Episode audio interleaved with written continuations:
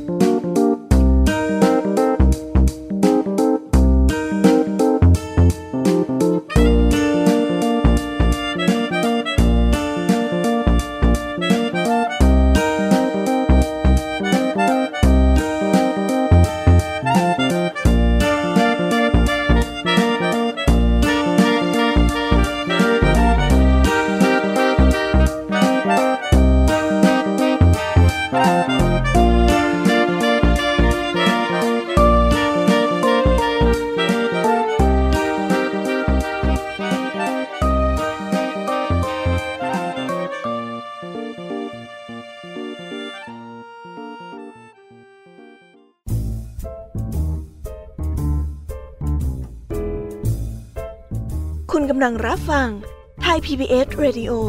ต่อจากนี้ไปขอเชิญทุกท่าน รับฟังรายการ นิทานแสนสนุกสุดหันษา ที่รังสรรค์มาเพื่อน้องๆ ในรายการ Kiss Hour ค่ะ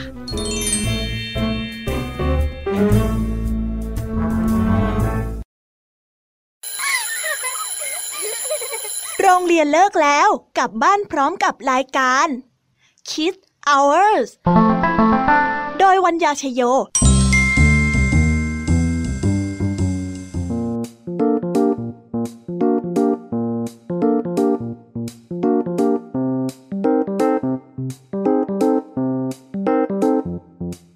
ดีค่ะ พี่แยมมี่กับพ่องเพื่อนมารายงานตัวในรายการ Kiss Hour แล้วค่ะ ขออนุญาตทักทายคุณพ่อคุณแม่ด้วยนะคะ วันนี้ก็กลับมาพบกันอีกเช่นเคย กับรายการที่จะพาน้องๆ ไปตะลุยโลกแห่งนิทานให้ได้ใช้จินตนาการไปพร้อมๆ กับการฟังนิทานกันนะคะ ที่มีทั้งความสนุกและก็ความเพลิดเพลิน และที่สำคัญให้ข้อคิดสอนใจอย่างมากมายให้กับน้องๆได้รับฟังกัน และนำไปปรับใช้กันในชีวิตประจำวันกันด้วยนะคะ และสำหรับวันนี้ ใครอยากจะรู้กันบ้างเอ่ยว่าพี่ยามีกับเพื่อนๆเนี่ย จะมีนิทานเรื่องอะไรมาฝากกันบ้าง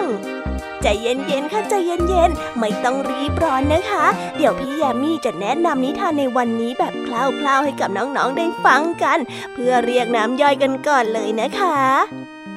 เริ่มต้นด้วยนิทานของช่วงครูไหวใจดี ที่วันนี้นำนิทานเรื่องโจรแก่และโจรหนุ่มมาเล่าให้กับน้องๆได้ฟังกันค่ะ แต่เอ๊ปกติแล้วที่เราเคยเห็นโจรในละคร ก็มีแต่หนุ่มๆ แรงเยอะๆแต่มีโจรแก่มาด้วยเหรอเนี่ยแม่น่าสงสัยจริงๆเลยนะ พี่แยมมี่ก็อยากจะรู้เหมือนกันละค่ะ ก็คงต้องรอไปติดตามรับฟังกันในช่วงของคุณครูไหวใจดีกันนะคะ แล้วอีกเรื่องหนึ่งของคุณครูไหวนั่นก็คือเรื่อง ฉลาดกับเฉลียว ที่จะมาเล่าเรื่องราวของคนที่มีความสามารถไม่เหมือนกันมารอฟังพร้อม ๆ กันนะคะว่า เรื่องราวจะเป็นยังไงในช่วงของคุณครูไหวใจดี ส่วนในช่วงของพี่แยมมีเล่าให้ฟังกันในวันนี้ พี่แยมมีก็นำนิทานทั้งสามเรื่องมาฝากกัน นั่นก็คือนิทานเรื่อง กวางกับคนเลี้ยงกวางที่เป็นเรื่องราวของการสนทนาของกวางกับคนเลี้ยงกวาง ที่จะนำเรื่องราวที่ชวนให้คิดตาม มาเสนอให้กับพวกเรา และต่อด้วยนิทานเรื่อง ลาไก่และสิงโต ที่เป็นเรื่องราวการถกเถียงกันระหว่างสัตว์ทั้งสามตัว และเจ้าสัตว์สามตัวนี้จะเถียงเรื่องอะไรกันนะก็คงต้องไปติดตามในเรื่องพร้อมๆกันเลยนะคะ และนิทานเรื่องสุดท้ายนั่นก็คือนิทานเรื่อง หมาป่ากับม้า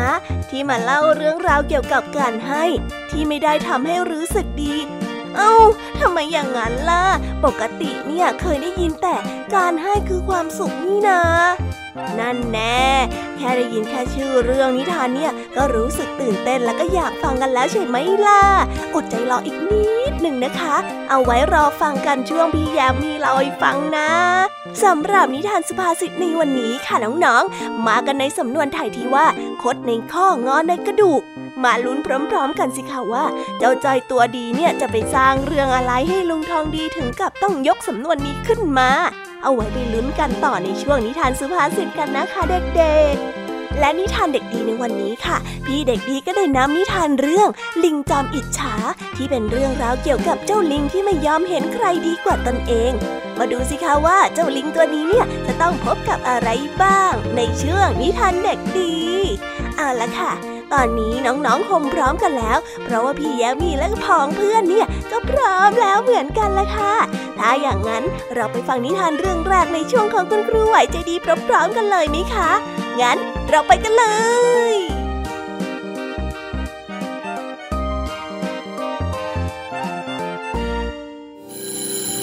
เอ๊ะ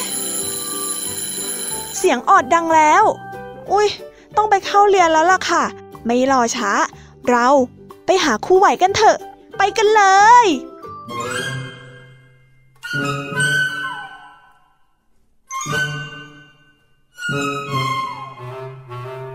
คู่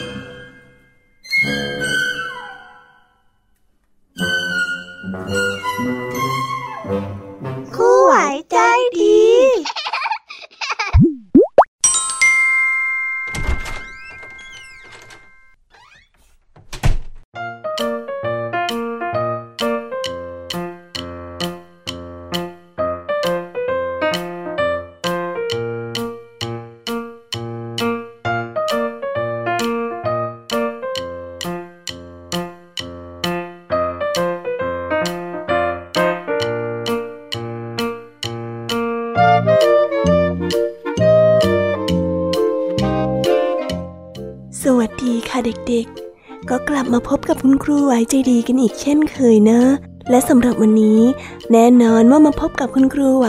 คุณครูไหวก็จะมีนิทานคุณธรรมทั้งสองเรื่องมาฝากกัน พี่แยมมี่ก็คงเล่ากันแบบคร่าวๆกันแล้วใช่ไหมล่ะคะ ว่าวันนี้เนี่ยมีนิทานเรื่องอะไรบ้าง อยากจะฟังนิทานแบบเต็มๆกันแล้วหรือยังเอ่ยอ่า ถ้าอยากฟังนิทานแล้ว เดี๋ยวคุณครูไหวจะพาไปพบกับนิทานเรื่องแรกกันเลยนะคะ นิทานเรื่องแรกของคุณครูไหว คือนิทานเรื่องโจรแก่และโจรหนุ่ม เรื่องราวจะเป็นยังไงนั้น ไปติดตามพร้อมกันเลยค่ะ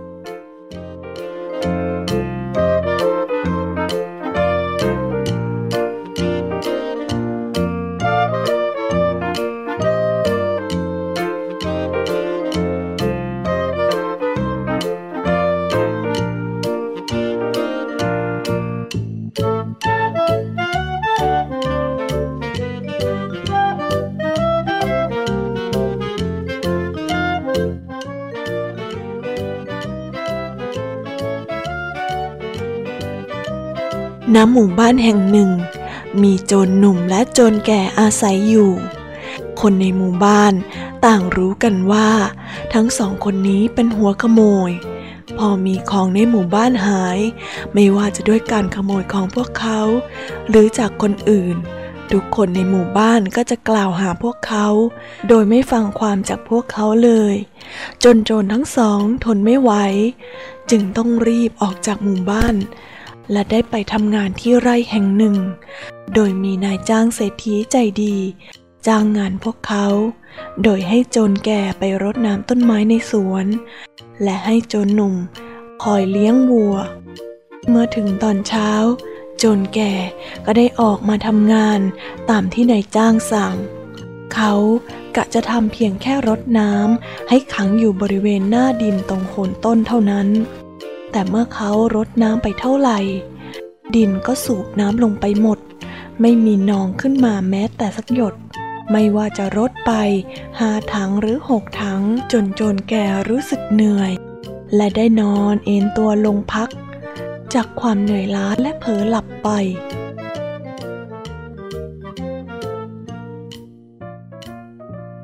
ฝั่งโจรหนุ่มก็ไม่ได้สบายเหมือนดังโจรแก่ เพราะโคตัวนั้นที่โจรหนุ่มต้องพาไปกินหญ้า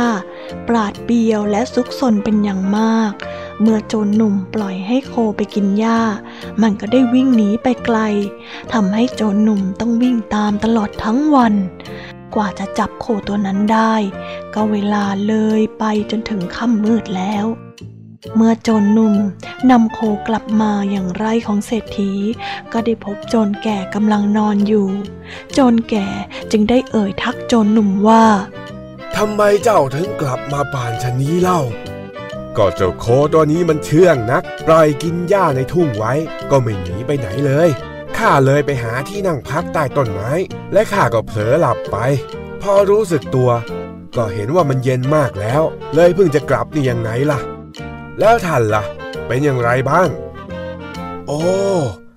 งานข้านี่สบายยิ่งนัก แค่รดน้ำเพียงไม่กี่ถัง น้ำก็นองที่โคนต้นแล้ว พอข้าทำงานเสร็จ ข้าก็มานอนเล่น ไม่มีอะไรจะทำ เลยเผลอหลับไป และก็เพิ่งจะตื่นเมื่อสักครู่นี่เอง ซึ่งทั้งสองก็ได้เชื่อในคำพูดของกันและกันทำให้โจรทั้งสองต้องการที่จะแลกงานกันทำนี่เพื่อนเอ๋ยข้าอยากจะเลี้ยงเจ้าตัวนั้นบ้าง เรามาผัดกันทำงานไหม เมื่อโจรหนุ่มได้ยินดังนั้น ก็รีบตอบตกลงทันที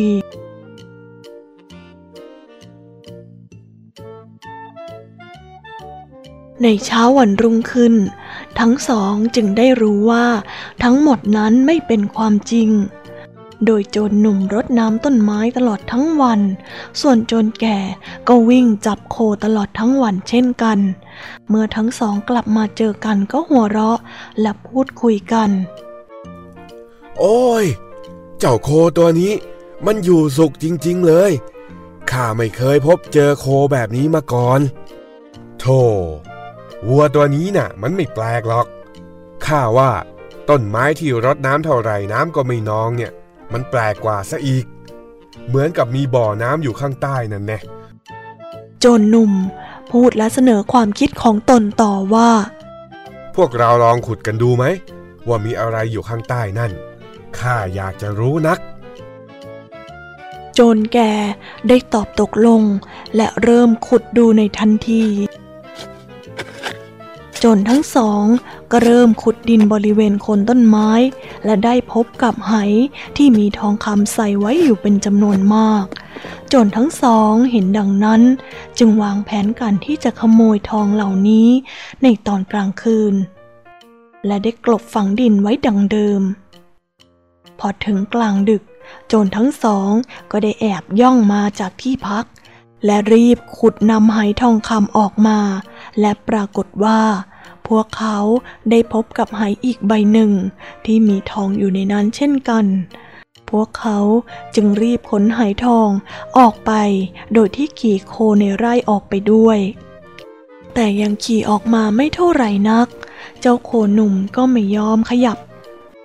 ทำให้จนทั้งสองต้องลงเดิน โดยที่แบกหายไว้กันคนละใบ เมื่อทั้งสองเดินไปเรื่อยๆ จนถึงเมืองของตัวเอง แต่ทว่าเขาได้กลับเห็นนายจ้างเศรษฐีของพวกเขา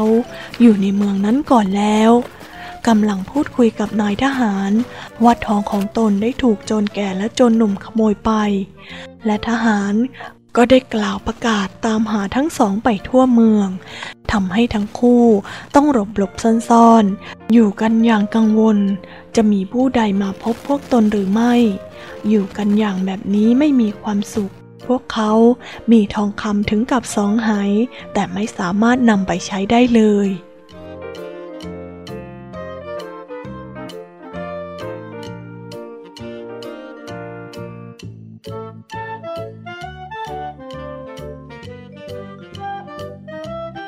านเรื่องนี้ก็ได้สอนให้เรารู้ว่า การเป็นขโมยนั้นเป็นสิ่งที่ไม่ดี และทำให้คนที่ขโมยนั้นอยู่อย่างไม่มีความสุขนั่นเองค่ะ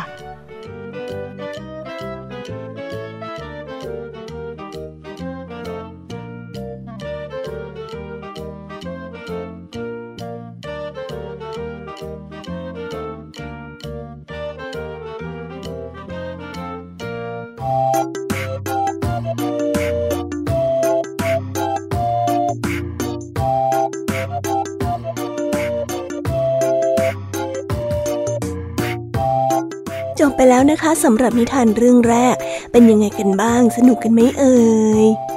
งั้นเราไปต่อกันในนิทานเรื่องที่สองกันเลยนะคะ นิทานเรื่องที่สองนี้ มีชื่อเรื่องว่า ฉลาดกับเฉลียว และเรื่องราวจะเป็นยังไงนั้น เราไปฟังกันเลยค่ะ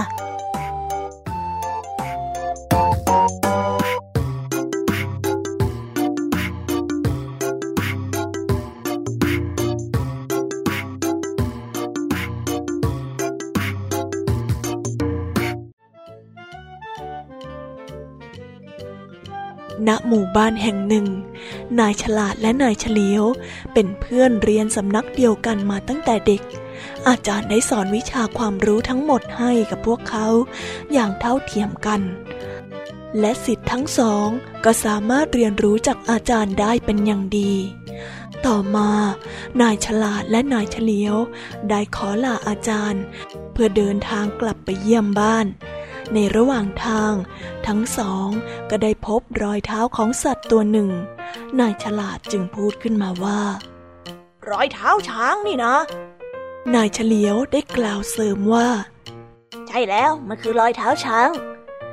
และช้างตัวเนี้ย ตาบอดข้างหนึ่งเสียด้วยสิในขณะที่ทั้งสองเดินทางต่อไปในระยะหนึ่ง ก็พบรอยน้ำเปียกที่พื้น บริเวณข้างทาง นายฉลาดจึงเอ่ยขึ้นมาว่า โอ้รอยปัสสาวะของหญิงสาว นายเฉลียวก็กล่าวเสริมนายฉลาดขึ้นมาอีกเช่นกันว่า ใช่ เป็นรอยของผู้หญิง และผู้หญิงคนเนี้ยก็ตั้งท้องซะด้วยสิ หลังจากนั้นทั้งสองก็เดินทางต่อ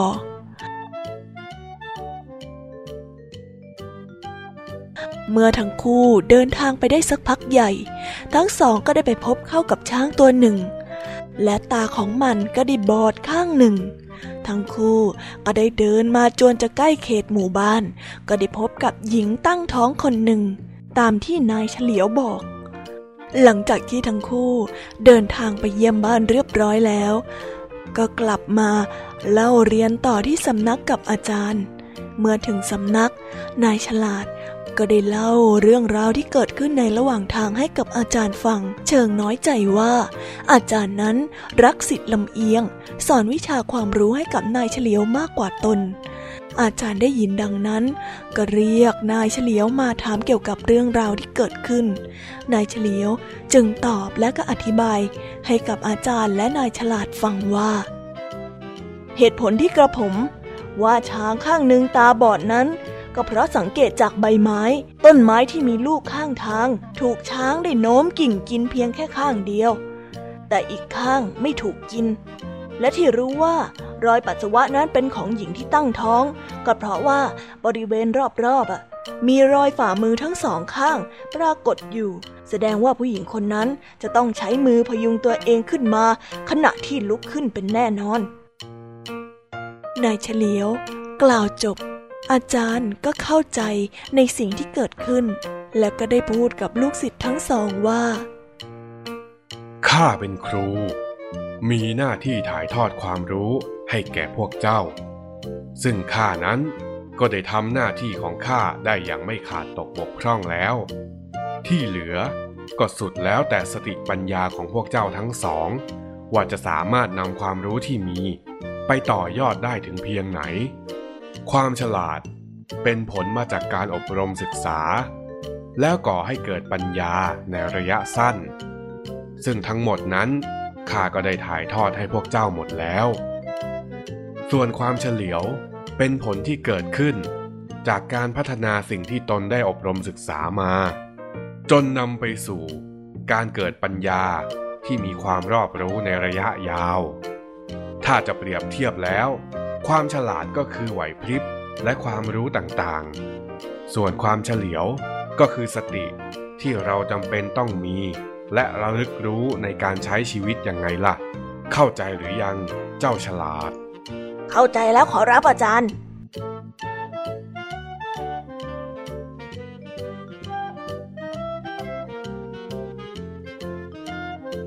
นิทานเรื่องนี้ได้สอนให้รู้ว่า คนฉลาด ต้องไม่ขาดความเฉลียว ยิ่งมีความฉลาดมาก ก็ต้องมีความเฉลียวมากด้วย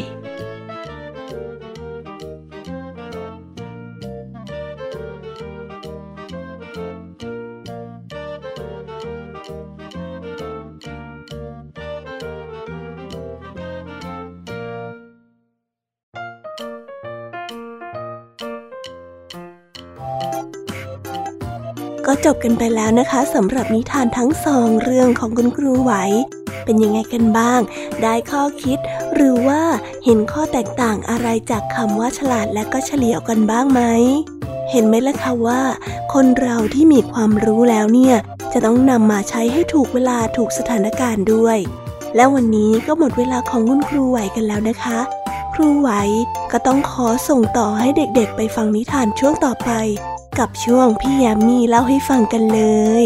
และสำหรับวันนี้ คุณครูก็ต้องขอกล่าวคำว่า สวัสดีค่ะ บ๊ายบาย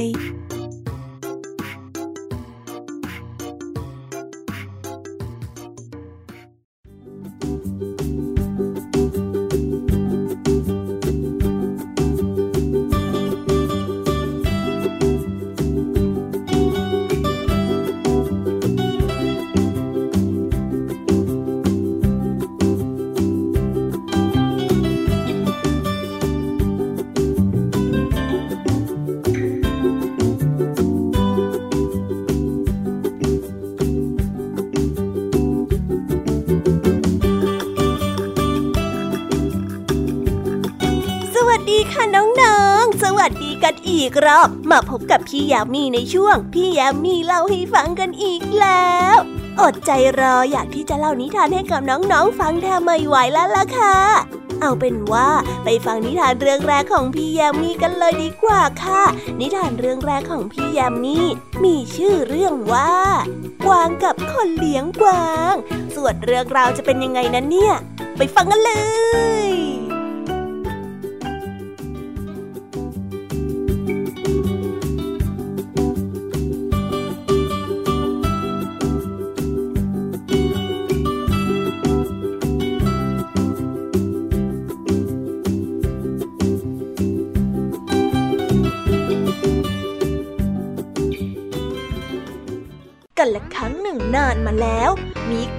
ตัวน้อยน่ารักตัวหนึ่ง กวางน้อยมีนิสัยชอบเล่นซุกซน เมื่ออยู่ในฝูง มักจะชอบวิ่งหนีออกไปเล่นที่อื่นเสมอ และบ่อยครั้งที่คนเลี้ยงกวาง มักจะต้องไปไล่ตามกวางน้อยให้กลับมาเข้าฝูง เพื่อไม่ให้หลงไปอยู่กับกวางของคนอื่น คนเลี้ยงกวางเหนื่อยกับการไล่จับกวางน้อยเสมอ วันหนึ่ง คนเลี้ยงได้เกิดความโมโหขึ้น จึงไล่มันออกจากฝูงไป อยากไปไหนก็ไปเลยนะไอ้กวางโง่ เป็นแค่สัตว์ไร้ประโยชน์ ยังจะมาก่อความเดือดร้อนให้ข้าได้ทุกวี่ทุกวัน กวางน้อย เสียใจกับคำพูดของเขามาก มันจึงเดินออกไปจากฝูง แต่โชคร้ายที่กวางน้อยไม่ทันได้ระวังได้ถูกเกวียนชนเข้า ได้รับบาดเจ็บอย่างหนัก เจ้ากวางน้อย ล้มลง แล้วก็เดินไม่ได้ เพราะว่าเจ็บที่ขา คนที่เลี้ยงกวางรู้สึกผิดมาก เลยออกมาตามหา จึงได้เห็นกวางน้อย บาดเจ็บหนัก จึงนึกได้ว่า นายจ้างคงดุมาแน่ ที่ไม่ดูแลลูกกวางให้ดี จึงรีบทำแผลให้เพื่อปกปิดความผิดที่ทำไว้ กวางน้อยเห็นเช่นนั้น ก็เอ่ยขึ้นมาว่าความจริงก็คือความจริง จะให้เป็นอย่างอื่นก็คงเป็นไปไม่ได้แน่ ท่านจะกังวลใจไปทำไมอะคนเลี้ยงนึกเสียใจที่ได้พูดกับเจ้ากวางไปแบบนั้น ไม่ทำให้เป็นผลดีแต่อย่างไรทำให้ตนเองต้องมานั่งลำบากใจ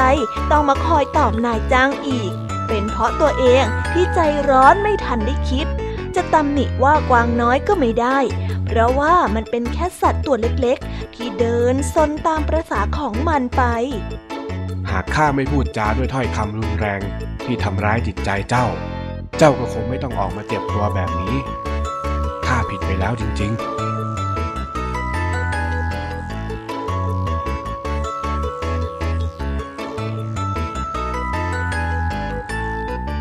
นิทานเรื่องนี้ก็ได้สอนให้เรารู้ว่า คำพูดที่ออกมาอย่างไม่คิดทำให้เกิดความเดือดร้อนทั้งตนเองแล้วก็ผู้อื่น สิ่งที่ทำลงไปแล้ว คิดที่จะแก้ไขในภายหลังมันก็ยาก เพราะฉะนั้นจะทำอะไรก็ต้องคิดก่อนทำเสมอนะคะ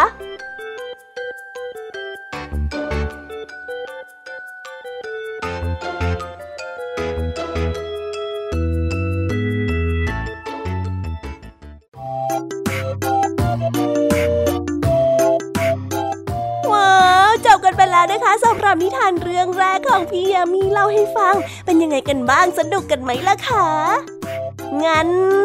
เราไปต่อกันในนิทานเรื่องที่สองกันต่อเลยนะคะ นิทานเรื่องที่สองมีชื่อเรื่องว่า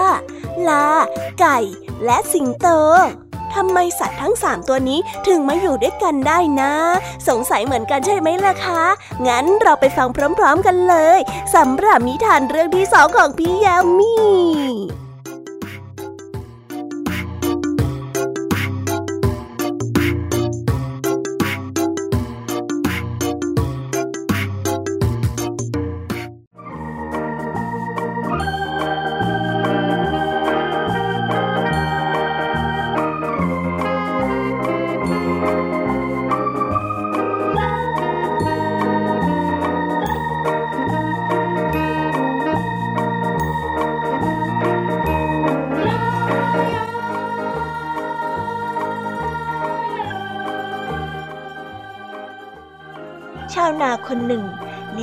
กับไก่ไว้ในคลอกเดียวกันเช้านี้อากาศดีจังเลยนะ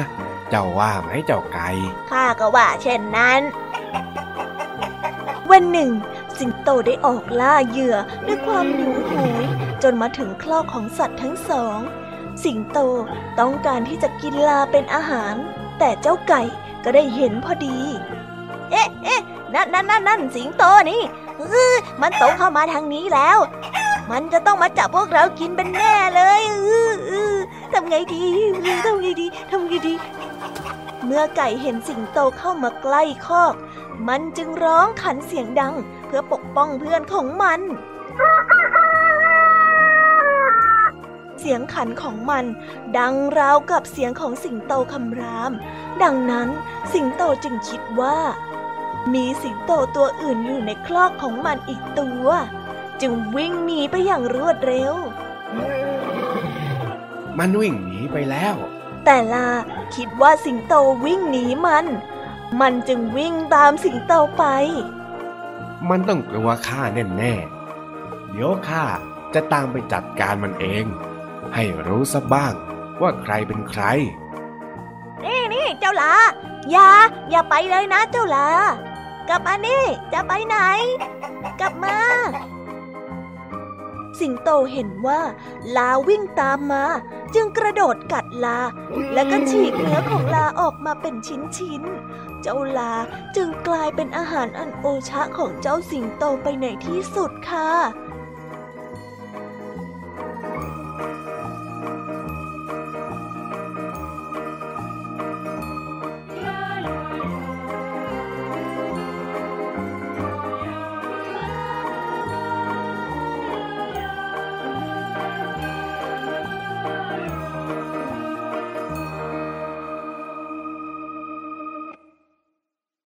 นิทานเรื่องนี้ก็ได้สอนให้เรารู้ว่า การสำคัญตนผิดจะนำความหายนะมาสู่ตนฮัน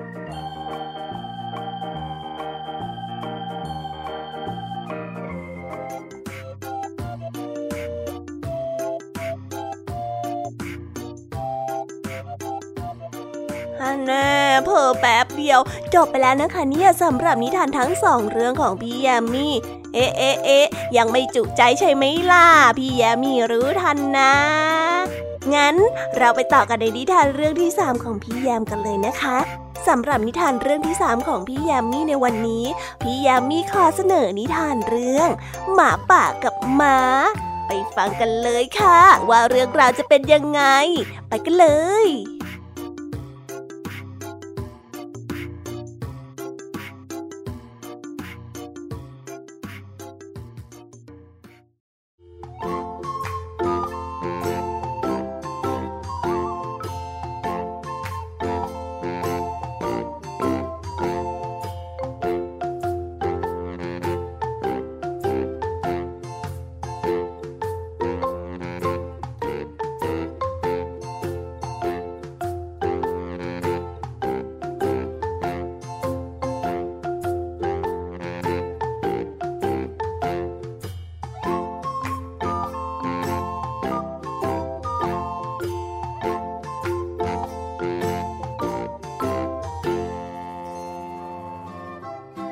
รั้งหนึ่งนานมาแล้ว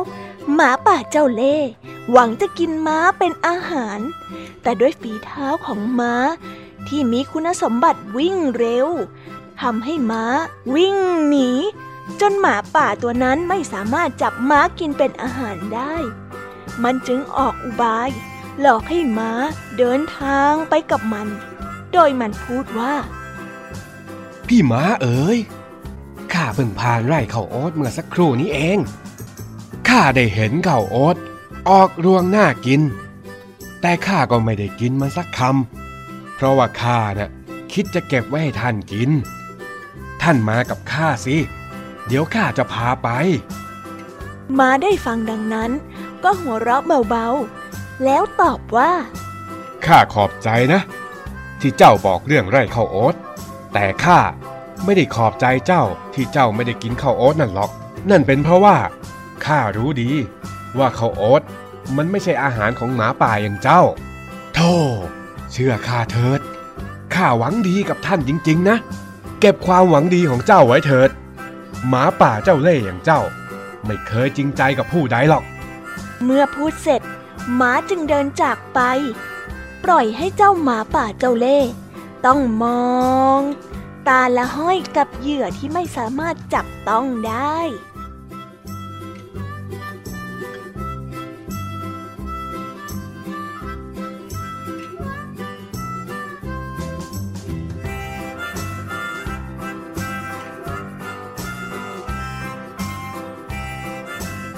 นิทานเรื่องนี้ก็ได้สอนให้เรารู้ว่า หากให้ความไม่จริงใจ ผู้รับย่อมไม่เกิดความซาบซึ้งอ๋อจบกันไปแล้วอะเพิ่แป๊บเดียวเอง แต่ว่าคนที่ไม่มีความจริงใจเนี่ย ไม่น่าคบหาเลยนะคะ น้องๆว่ามิเอ่ยและที่ได้ฟังนิทานไปแล้วเนี่ย ไม่มีใครอยากจะคบคนไม่จริงใจเป็นเพื่อนเลยนะคะ ดังนั้นเด็กดีของพี่แยมมี่ก็อย่าเอาตัวร้ายในละคร หรือว่าตัวร้ายในนิทานเป็นเยี่ยงอย่างกันนะคะ เดี๋ยวจะไม่มีเพื่อนเอานะ ส่วนตอนนี้ค่ะตัวแสบของรายการเรามารอน้องๆอยู่แล้ว เจ้าจอยจะมาป่วนอะไรลุงทองดีกันอีกละวันนี้ งั้นเราไปฟังพร้อมๆกันเลยค่ะ ไปฟัง กันนะ บัดนี้นี้นี้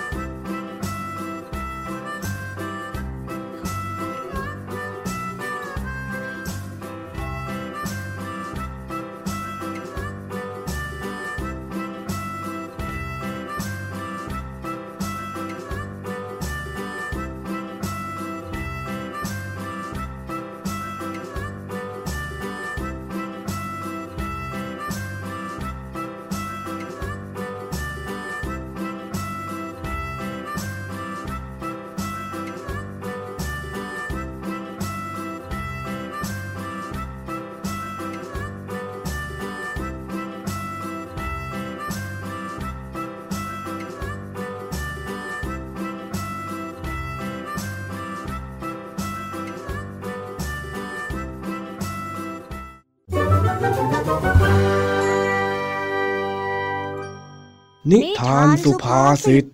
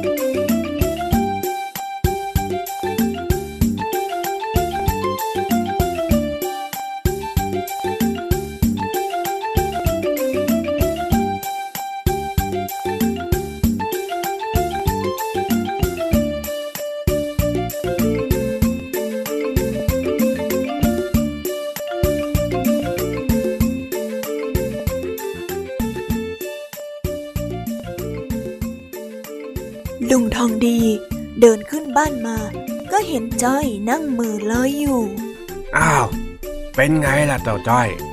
เมื่อลอยคิดอะไรของเองอยู่ล่ะนะนิดหน่อยจ้ะลุงทองดี แล้วนิดหน่อยเนี่ยมันนิดหน่อยยังไงล่ะฮะจ้อยก็คิดอะไรไปเรื่อยนะลุง คิดอะไรอยู่ ไหนลองเล่าให้ข้าฟังหน่อยสิก็ก็จ้อยได้ยินพ่อกับแม่คุยกันนะจ๊ะลุงเขาคุยกันว่าอย่างไงล่ะ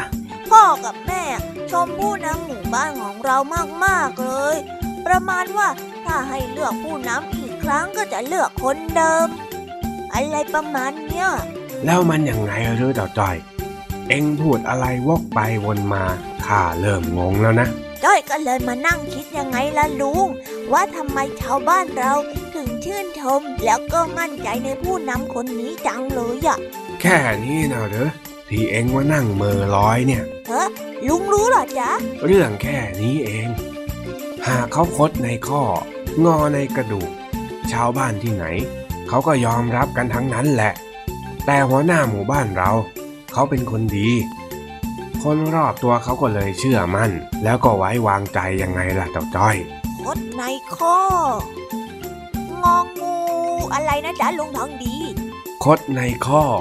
อในกระดูก คดในข้องอในกระดูกเอ้อมันหมายความว่ายังไงอะลุง จ้อยงงไปหมดแล้วเนี่ยกระดูกมันจะงอได้ด้วยเหรอลุง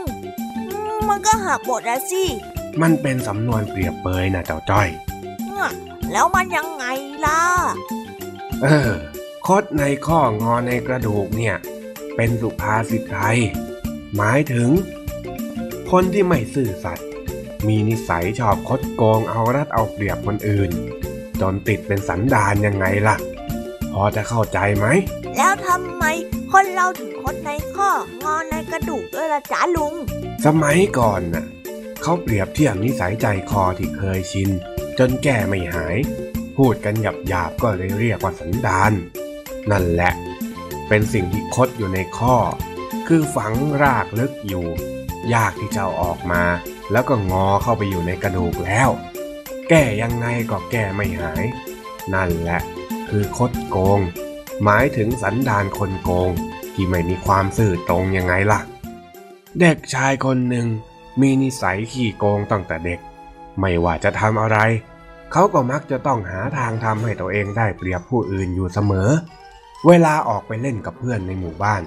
ก็จะหาเรื่องมาโกงคนอื่นเขาได้ตลอด เพื่อให้ตัวเองชนะเพื่อน เมื่อเติบโตขึ้น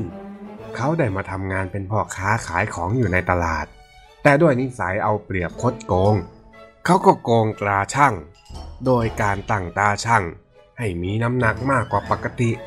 เวลาคนมาซื้อของก็จะได้ของไปในปริมาณที่น้อยกว่าความเป็นจริง จนวันหนึ่งลูกค้าจับได้ว่าถูกโกง เขาก็โวยวายกันใหญ่ แต่ชายคนนี้ก็ไม่สนใจอะไร ลูกค้าดึงเอาเขาไปประจานให้คนอื่นรู้ทำให้ไม่มีใครคบหาสมาคมด้วย จนต้องปิดร้านไปในที่สุด อ๋อจ้อยเข้าใจแล้ว เข้าใจแล้วก็เลิกนั่งเมอ ไปทำการบ้านไปวิ่งเล่นซะดีกว่านะเจ้าจ้อยอืมจ้อยยังไม่อยากทำการบ้านนะลุง งั้นจ้อยขอนั่งเหม่อต่ออีกดีกว่า เอ้ไอ้นี่นี่ แล้วสรุปที่ข้าพูดมาต้องมากมายนี่มันเพื่ออะไรกันฮะ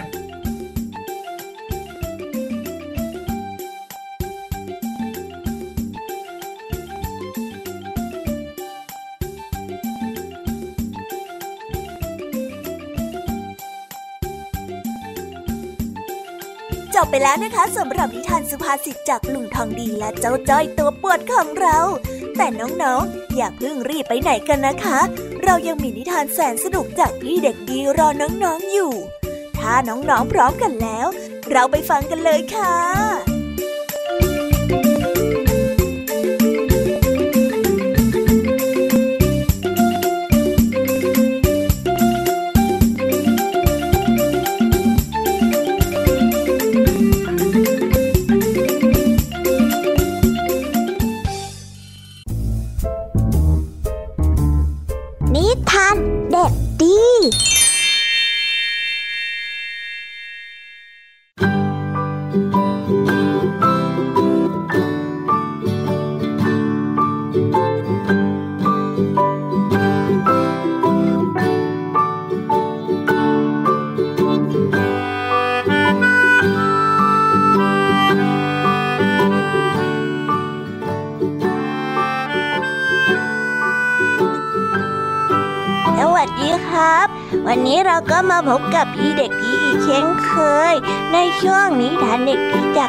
บ้าน คิดถึงพี่เด็กดีกันไหมครับวันนี้เนี่ยพี่เด็กดีก็เตรียมนิทานแสนสนุกมาฝากเพื่อนๆกันอีกเช่นเคย งั้นเราไปเริ่มฟังกันเลย นิทานของวันนี้พี่เด็กดีขอเสนอเรื่อง ลิงจอมอิจฉา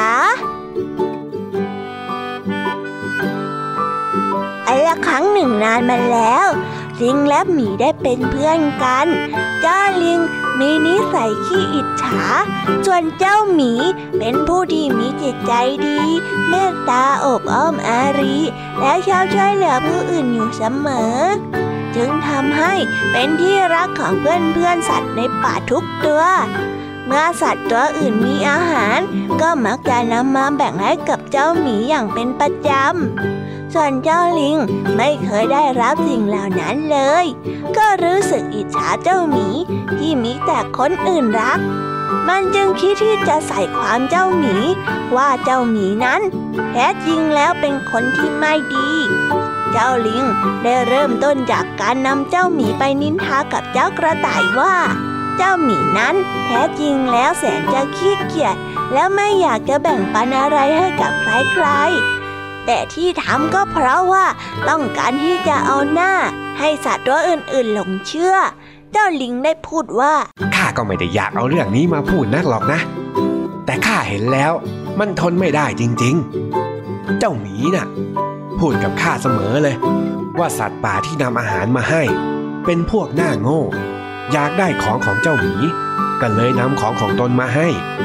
ทั้งๆทที่ของกินของตนก็มีอยู่เพียงน้อยนิดข้าว่า เจ้าหมีพูดแบบนี้ มันไม่ถูกต้องเลยจริง ๆ เจ้ากระต่ายเมื่อได้ยินเช่นนั้นก็รู้สึกไม่พอใจ และเชื่อว่าสิ่งที่เจ้าลิงพูดนั้นเป็นความจริง เพราะเห็นว่าทั้งสองตัวนั้นเป็นเพื่อนที่สนิทกันมาก จึงนำเอาเรื่องนี้ไปเล่าต่อให้กับเจ้ากระรอกฟัง เมื่อเจ้ากระรอกได้ฟัง ก็นำเรื่องนี้ไปบอกกับสัตว์ป่าตัวอื่น ๆ ให้ได้รับรู้ ทำให้สัตว์ป่าต่างเข้าใจเจ้าหมีผิดไปหมด และเกิดการโกรธเคืองเจ้าหมี สร้างความพึงพอใจให้กับเจ้าลิงเป็นอย่างมาก เจ้าสัตว์ป่าพวกนี้ หลงเชื่อข้ากันง่ายซะจริง ถ้าข้าไม่ได้รับการแบ่งปันอาหาร ก็อย่าหวังว่าใครจะได้เลยขณะนั้นกวางผู้มีปัญญาตัวหนึ่ง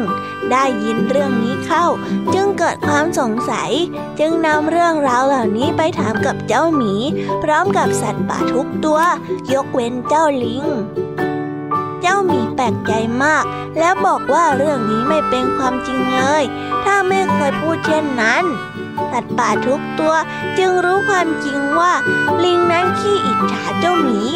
สัตว์ทุกตัวที่มีความรักต่อเจ้าหมีแล้วก็ห่วงใยคอยแบ่งปันอาหารให้เสมอ จึงได้ร่วมกันขับไล่เจ้าลิงให้ออกไปจากป่าแห่งนี้นิทานเรื่องนี้ก็ได้สอนให้กับเรารู้ว่า ความอิจฉาริษยาจะนำมาซึ่งความเดือดร้อนสู่ตน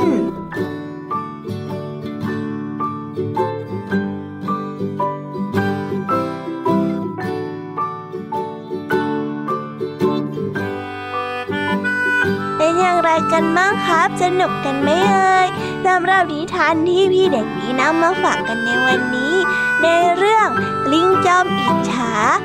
สนุกกันไหมครับ ถ้าสนุกนะ เดี๋ยวพี่เด็กดีจะนำนิทานแบบนี้มาฝากน้องๆกันในทุกวันเลยเอาเป็นว่าวันนี้เวลาของพี่เด็กดีก็ได้หมดลงไปแล้ว ต้องขอลากันไปก่อนนะครับ สวัสดีครับ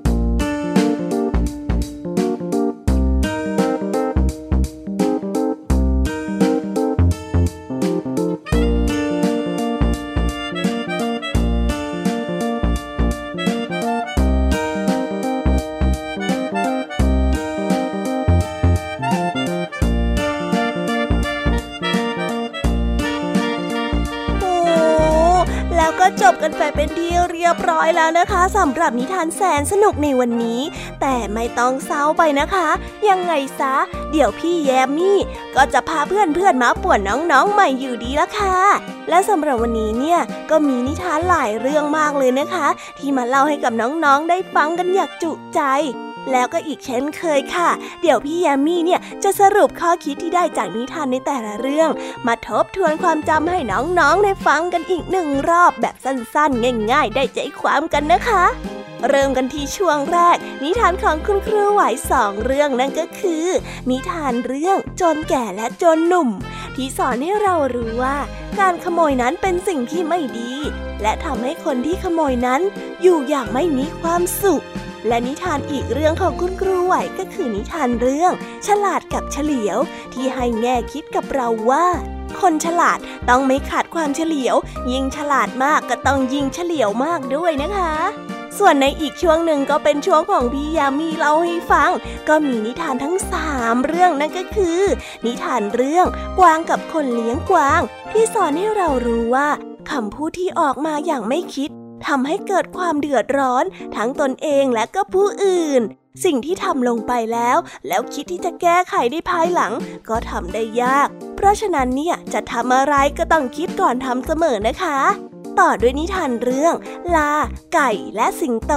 ที่ได้มาเล่าเรื่อง พร้อมกับแง่คิดที่ว่า การสำคัญตนเองผิดจะนำความหายนะมาสู่ตน และเรื่องสุดท้ายของพี่ยามีก็คือ นิทานเรื่องหมาป่ากับม้า ที่ให้ข้อคิดที่ว่า หากให้ด้วยความไม่จริงใจ ผู้รับก็ย่อมไม่เกิดความซาบซึ้งนั่นเองล่ะค่ะสำหรับนิทานสุภาษิตในวันนี้ เราก็ได้มาเรียนรู้กับสำนวนไทยที่ว่า คดในข้องอในกระดูก ที่มีความหมายว่า ไว้วางใจไม่ได้ มีนิสัยที่ช่อชดคดโกง ที่ลุงทองดีใช้อธิบายเรื่องที่เจ้าจ้อยกำลังนั่งสงสัยให้ฟัง จนเจ้าจ้อยเนี่ยเข้าใจในที่สุดละค่ะ แต่น่าแปลกเหมือนกันนะคะเนี่ยที่วันนี้เจ้าจ้อยดูเป็นคนที่เข้าใจง่ายซะเหลือเกิน มาค่ะ และปิดท้ายด้วยนิทานพี่เด็กดีจากทางบ้าน พี่เด็กดีในวันนี้เนี่ยก็ได้เตรียมนิทานเรื่องดิงจำอิจฉาที่มีข้อคิดที่ว่า ความอิจฉาริษยาจะนำความเดือดร้อนมาสู่ตน ก็แน่นอนละค่ะ ว่าคนที่ไม่หวังดีกับผู้อื่น สักวันก็จะได้รับผลกรรมกลับมาสู่ตัว ถึงตอนนั้นเนี่ยก็จะไม่มีใครช่วยเหลือด้วย เพราะคนที่นิสัยไม่ดีแบบนี้ก็จะไม่ค่อยมีเพื่อนคบด้วยยังไงนะคะ หลังจากที่พี่แยมมี่สรุปข้อคิดให้ฟังกันแล้ว น้องๆก็อย่าลืมนำไปปรับใช้กันในชีวิตประจำวันกันด้วยนะ ไม่อย่างนั้นเนี่ยพี่แยมมี่แล้วก็เพื่อนๆคงจะน้อยใจกันแน่ๆเลยละค่ะ แล้ววันนี้เวลาก็ได้หมดไปแล้วนะคะสำหรับรายการ Kiss Hour โอ้ยจะว่าไปก็ผ่านไปเร็วเร็วเหมือนกันนะคะเนี่ยเอาไว้ กลับมาพบกันใหม่ในครั้งหน้า รับรองค่ะว่าพี่แยมมี่และผองเพื่อนเนี่ย จะเตรียมนิทานแบบสนุกสุดเบี่ยงมาฝากกันอีกเช่นเคยละค่ะ แต่สำหรับวันนี้ก็คงต้องกล่าวคำว่า สวัสดีค่ะบายบาย เป็นเด็กดีกันนะคะทุกคน